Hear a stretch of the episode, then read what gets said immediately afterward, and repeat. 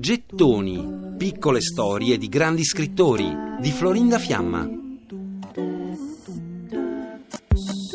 Ad Amherst, dove viveva, Emily Dickinson era una specie di mito, il mistero del villaggio.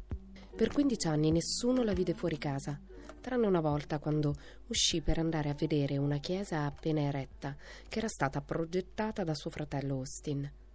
Pare che fosse sgusciata fuori casa di notte e che avesse camminato illuminata solo dalla luna. Chi frequenta casa Dickinson non l'ha mai vista. Solo i bambini hanno il permesso di vederla, uno alla volta e una volta ogni tanto. Raccontano che si veste di bianco e che il suo cervello brilli come un diamante. Scrive molto bene, ma mai, mai si lascia vedere da qualcuno.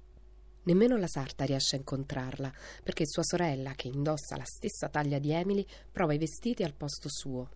E tutti gli abiti che si fa cucire uno dopo l'altro sono bianchi, completamente bianchi.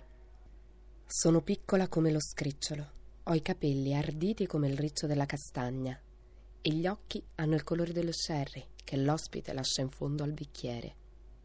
Così si descriveva nel 1862 in una lettera indirizzata al signor Higginson, un collaboratore della rivista Atlantic Monthly, con cui la Dickinson rimarrà in contatto epistolare per tutta la vita.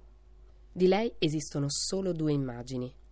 Un quadro a olio in cui è ritratta insieme ai suoi fratelli Lavinia Austin e un daguerrotipo più volte ritoccato. Emily si screditava Diceva di essere l'unico canguro in mezzo a tante bellezze.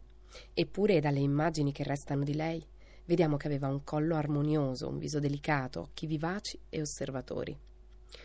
In quegli anni il Massachusetts è in piena rinascita religiosa e l'ambiente che circonda la poetessa è molto puritano. Eppure Emily viene apprezzata per la sua intelligenza brillante, che traspare da ogni suo verso e sceglie di esporre così la propria posizione in campo religioso. È la fede una bella invenzione, quando gli uomini sappiano vedere, ma è più prudente usare il microscopio in casi di emergenza.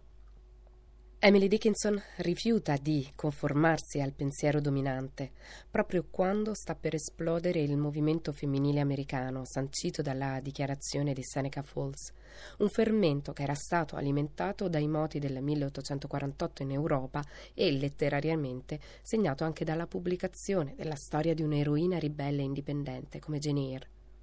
Emily legge quel romanzo di Charlotte Brontë nei periodi di ribellione silenziosa alla vita domestica e casalinga.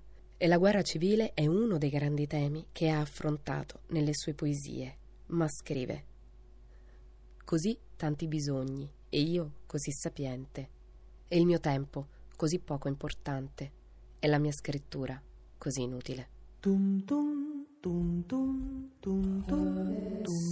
Per riascoltare e scaricare in podcast gettoni.rai.it